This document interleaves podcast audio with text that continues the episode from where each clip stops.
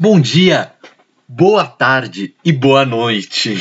Tudo bem com vocês? Prazer, me chamo Breno e esse é mais um episódio do Só Ciências, podcast exclusivamente dedicado a eu explicando temas de diversas áreas da ciência. Hoje só podia ser história, vamos falar de história. Não vamos falar de qualquer história, vamos falar da história do Brasil.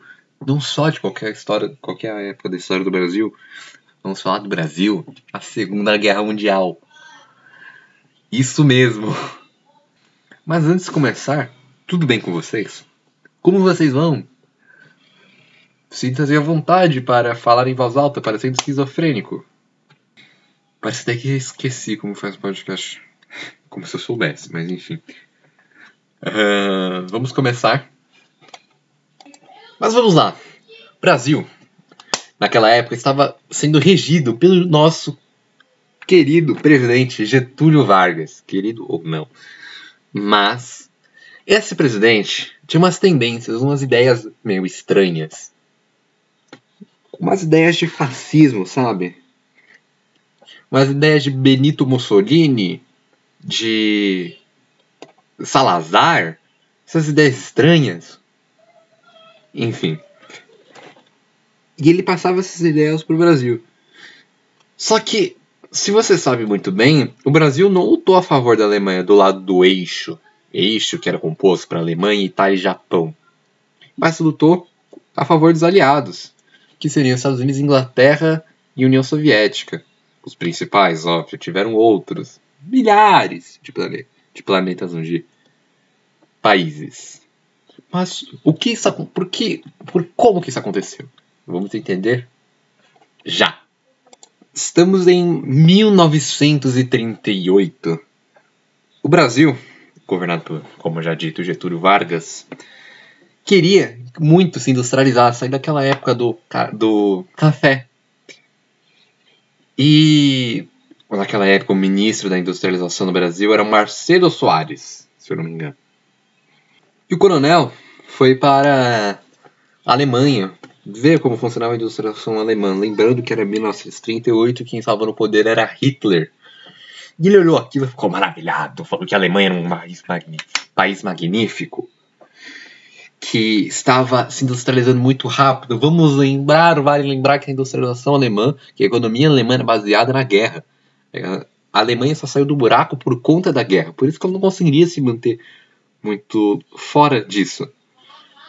E vale lembrar que a Alemanha e o Brasil eram bem próximos. A Alemanha era o primeiro, era o primeiro, primeiro não, o segundo maior comerciante do Brasil maior, uh, maior comprador de, de, do comércio do Brasil. E basicamente o seu exército era, era armado, o nosso exército, no caso, era armado com equipamentos da Alemanha, da Krupp. E com o começar da guerra, você pensa, ah, eles se endireitaram, né? Foram, se afastaram dessa Alemanha nazista. Só que não, se aproximaram. O comandante Dutra e o comandante Gorspel Gorspe, não sei, um nome parecido com esse, gostavam demais da Alemanha nazista.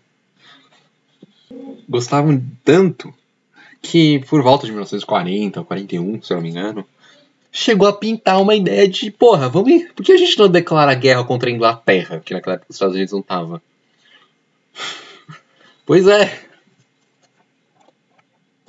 Chegando por volta de 1940, que Getúlio Vargas, coincidido com a invasão da, da França, se não me engano, em 16 de julho de 1940, a fazer um discurso tão parecido, que dava tão a entender que eles iam se aliar com o eixo, que os Estados Unidos pensou, porra, o Brasil é nazista.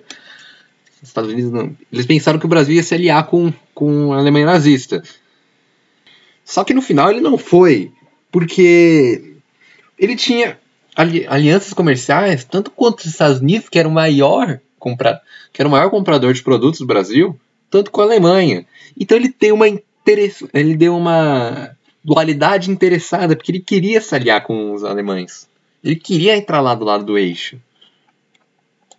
Só que você deve estar pensando o que fez com que o Getúlio Vargas mudasse de ideia.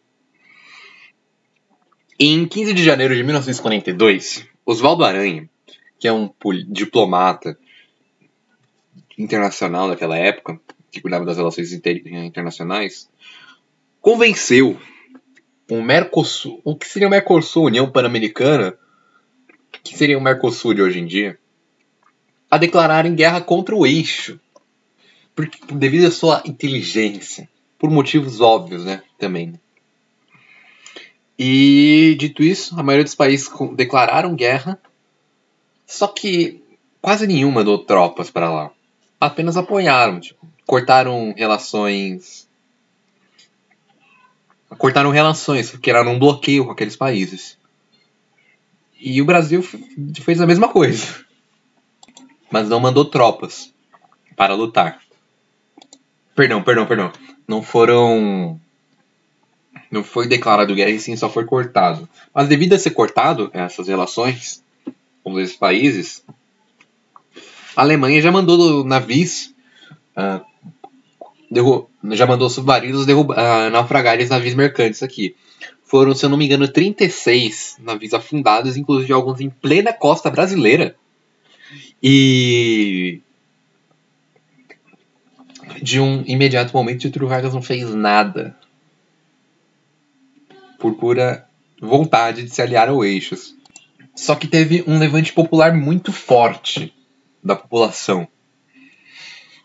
E Inclusive a Uni, a mesma Uni de hoje em dia, a União Nacional dos Estudantes, fez, um puta, fez uma puta manifestação, um levante inteiro da população, fazendo com que o Brasil, enfim, declarasse guerra oficialmente contra Getúlio Vargas, contra, contra a Alemanha nazista.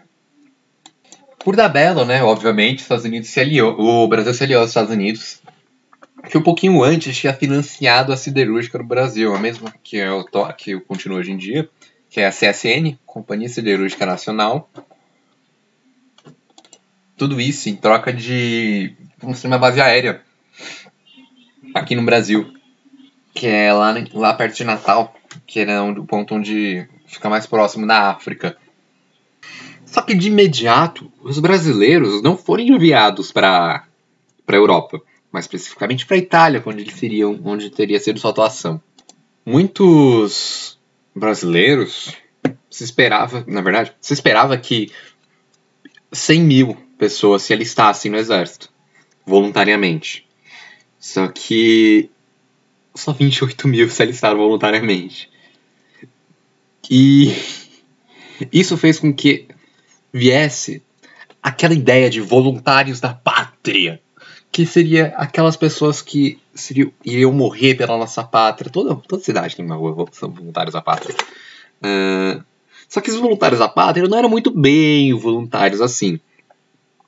Esses voluntários eram pessoas pobres que eram recrutados à força. Inclusive teve até um batalhão, esqueci o nome dele, que era composto basicamente por negros e voluntários que não voluntários à força.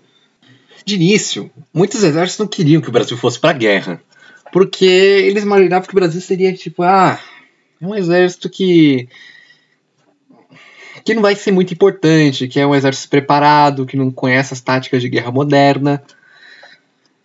E eles queriam mandar deixar o Brasil de segundo plano. Mandaram a FEB, foi criada a FEB, Força Expedicionária Brasileira, a famosa FEB, e enviada para e de início ia ser enviada para a África, só que a Alemanha acabou se rendendo na África e mandaram os contingentes para a Itália. E uma operação sigilosa em julho de 1944. Sigilosa entre milhares de aspas, porque eles fizeram um desfile antes de embarcar aqui no Brasil. E eles se juntaram com quatro corpos do exército americano. Eles, comandado pelo Mascarinha de Moraes e o famoso Castelo Branco, da Avenida Castelo Branco. O Brasil, de início, passou por várias dificuldades. Porque eles receberam equipamentos inferiores aos que o exército americano usava. E o exército americano, o exército, a ideia do exército brasileiro só tá lá para contar, tipo, ah, mais um país que estava aqui, igual aconteceu na Primeira Guerra. E outra dificuldade que eles passaram foi o inverno, porque a maioria das tropas eram de regiões tropicais, Rio de Janeiro, Nordeste, regiões tropicais. E não faria, não faria. E eles chegaram durante o inverno. Uma época que seria extremamente difícil, os brasileiros sofreram muito nesses, nesses peri nesse período. O exército brasileiro, a vida inteira, tinha sido treinado pelos modos franceses de Napoleão. E a maior parte dos seus combates foram no inverno. Não era de se esperar que, que ele fosse. que o exército fosse muito equipado, muito desenvolvido. Só que ele foi. O exército brasileiro, sem nacionalismo, sem nada, ele foi superior às expectativas que os americanos colocaram. Superou. O exército brasileiro superou as expectativas, como já falei. E foi, teve um desempenho até que até que bom pelo que eles esperavam. Porque, de fato, tiveram algumas atrapalhadas por ali, mas foi comparado com o que a gente era, foi, foi incrível o desempenho. Comparado com o que a gente tinha, aquele equipamentos de terceira classe da antigos, foi incrível o desempenho. E o seu auge foi a tomada de Monte Castelo, em fevereiro de 1945, que fez com que mostrasse que já tinha sido tentada a tomada três vezes anteriormente, e inclusive por americanos que não conseguiram tomar. E é, até que em maio de 1945 foi se declarada a guerra na Alemanha e os praças puderam voltar para casa Quero voltar para o Rio de Janeiro. E é isso. Obrigado por assistir esse episódio maravilhoso. Meu Instagram é Breno Fro... Meu Instagram é Breno Frozino. Breno Delane Ribeiro Delane 05. E tenha uma ótima semana. Tchau.